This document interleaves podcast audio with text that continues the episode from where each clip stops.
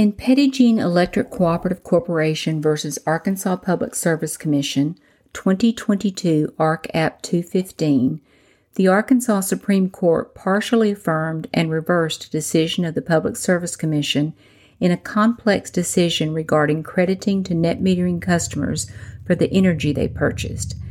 This is a 50 page opinion, so the review will be limited to some of the findings. Judge Whitaker first gave a general backdrop of the litigation before proceeding to argument. Quote, Separate Appellee Arkansas Public Service Commission entered a detailed order. The order was over 500 pages long, a footnote added, setting the rate structure that electric utilities must use to credit their net metering customers, finding that all net metering customers should be credited at the full retail rate, the same rate that the electric utilities charge them and other utility customers for the grid power that they consume. The Arkansas Electric Cooperative Corporation, or AECC, Jean Electric Cooperative Corporation, and Scenic Hill Solar each separately appealed the Commission's order, and we granted the Commission's motion to consolidate their cases here. We begin with an overview of the topic of net metering. Net metering is a method of billing electric utility customers who consume electrical power generated by their own renewable energy equipment, such as wind turbines or solar panels, as well as power supplied by an electric utility. Net metering customers may generate more electrical power by their own renewable energy equipment than the customer consumes. In this event, the net metering customer transmits the excess renewable energy to the electric utility's grid, where it is consumed by other customers, whether or not they also have net metering equipment. At the end of the electric utility's billing period, the net metering customer is billed at the kilowatt hours of grid power that the customer consumed and credited for the kilowatt hours of any excess renewable energy that the customer supplied to the grid. The rate at which the net metering customer is credited for the kilowatt hours of excess renewable energy supplied to the grid has created much debate and lies at the heart of the issues in this appeal. End of quote. Arkansas Renewable Energy Development Act, or AREDA. Quote, for purposes of this opinion, the AREDA set the framework for net metering within the state of Arkansas. First, it defined a net metering facility as a facility for the production of electrical energy that uses solar, wind, hydroelectric, geothermal, or biomass resources to generate electricity and has a generating capacity of not more than 25 kilowatts for residential or 100 kilowatts for commercial or agricultural use. Second, for any net metering facility at or below the statutory generating capacities, the AREDA provided that electric utilities shall allow those facilities to be interconnected to the grid using a standard meter capable of registering the flow of electricity in two directions. Third, the AREDA allowed net metering facilities above the statutory generating capacities to be interconnected to the grid with the approval of the Commission. Finally, the AREDA also required the Commission to establish appropriate rates, terms, and conditions for net metering contracts. End of quote. But there was opposition. Quote, the electric utility providers disfavored utilizing the full retail rate. They claimed that paying the full retail rate to net metering customers prevented them from recovering their cost of serving those customers. In particular, the electric utilities alleged that net metering customers effectively were not paying their share of service costs, such as transmission and distribution, because the utilities were required to give them an equal credit for such services service cost under the full retail rate. End of quote. Act 827 of 2015. Quote, in 2015, the General Assembly amended the AREDA in Act 827 of 2015. Act 827 addressed the issue of cost shifting.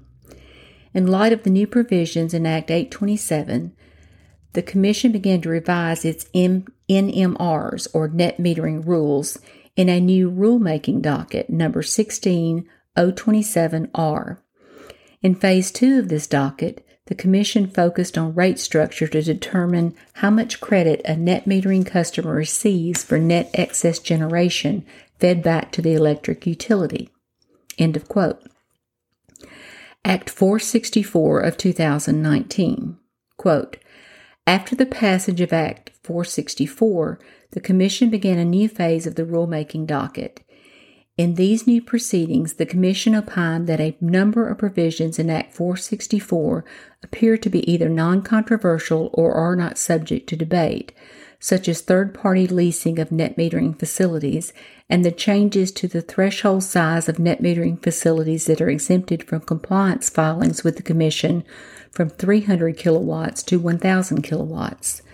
The Commission, however, recognized that Act 464 created new rate structure options and opined that the General Assembly left entirely to the Commission the decision to choose one of the various options set forth in Act 464 or a hybrid thereof.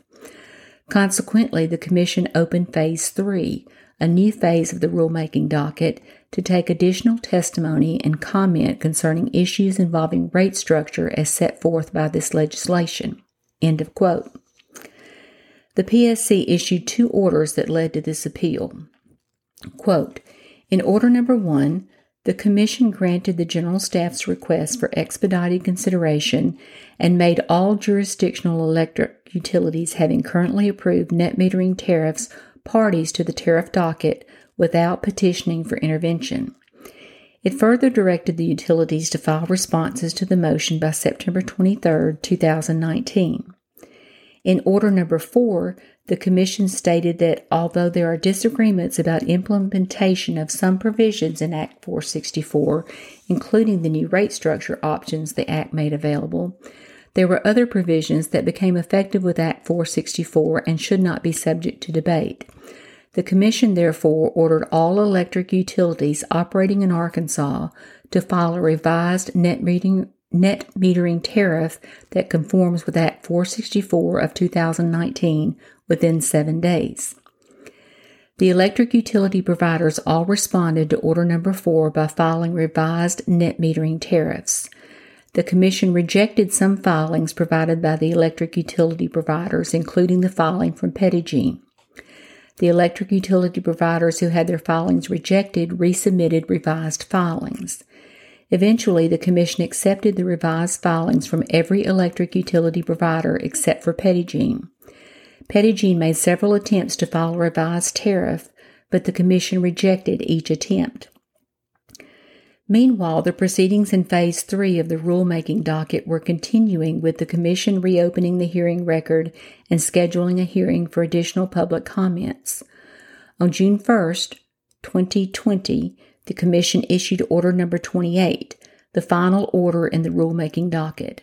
Among other findings, the Commission determined that low penetration of net metering facilities and the resulting lack of evidence of unreasonable cost, shift, cost shifting warranted retaining one to one compensation for smaller net metering facilities. The Commission also decided, however, that some evidence of potential cost shifting in the cases of larger net metering facilities, those that generated over 1,000 kilowatts of elect- kilowatts per hour of electricity, warranted a grid charge for those facilities. The Commission denied the parties' petitions for rehearing in Order Number 33, which it issued on September 28, 2020. These appeals followed. End of quote. In considering statutory provisions controlling the PSC, the opinion added, quote, Arkansas Code annotated section 2318604A mandates that an electric utility shall allow net metering facilities to be interconnected using a standard meter capable of registering the flow of electricity in two directions. Thus, two important issues arise. One, what constitutes a net metering facility? And two, what are the appropriate rates, terms, and conditions applicable to such facility? End of quote. The PSC revised its rules, which led to this appeal. Quote, the language of the statute is clear. unreasonable allocation of cost is not among the findings that the Commission must make before approving a facility under Section 604B9A. Because the Commission found that it must make a finding regarding unreasonable cost shifting for facilities generating between 1,000 kilowatts and 5,000 kilowatts, it erred. We find no language in these provisions indicating that the Commission must approve the interconnection of net metering facilities of not more than 1,000 kilowatts. Conversely, the Commission is specifically authorized to approve only net metering facilities with generating cap- capacities between 1,000 kilowatts and 20,000 kilowatts. Here, the Commission observed that the electric utilities made only allegations of unreasonable cost shifting and it lacked utility specific data and evidence to calculate a grid charge. In fact, the Commission found that there is some evidence of potential cost shifting that warranted a change in the net metering rate structure for demand component facilities generating, generating over 1,000 kilowatts. There was no evidence, in other words, that unreasonable cost shifting had actually occurred. In fact, the Commission's noted lack of utility specific data and evidence suggests that evidence of cost shifting, if any, is hardly substantial. Accordingly, we agree that the Commission erred by requiring utilities to bill its net metering customers for a grid charge. End of quote, end of decision.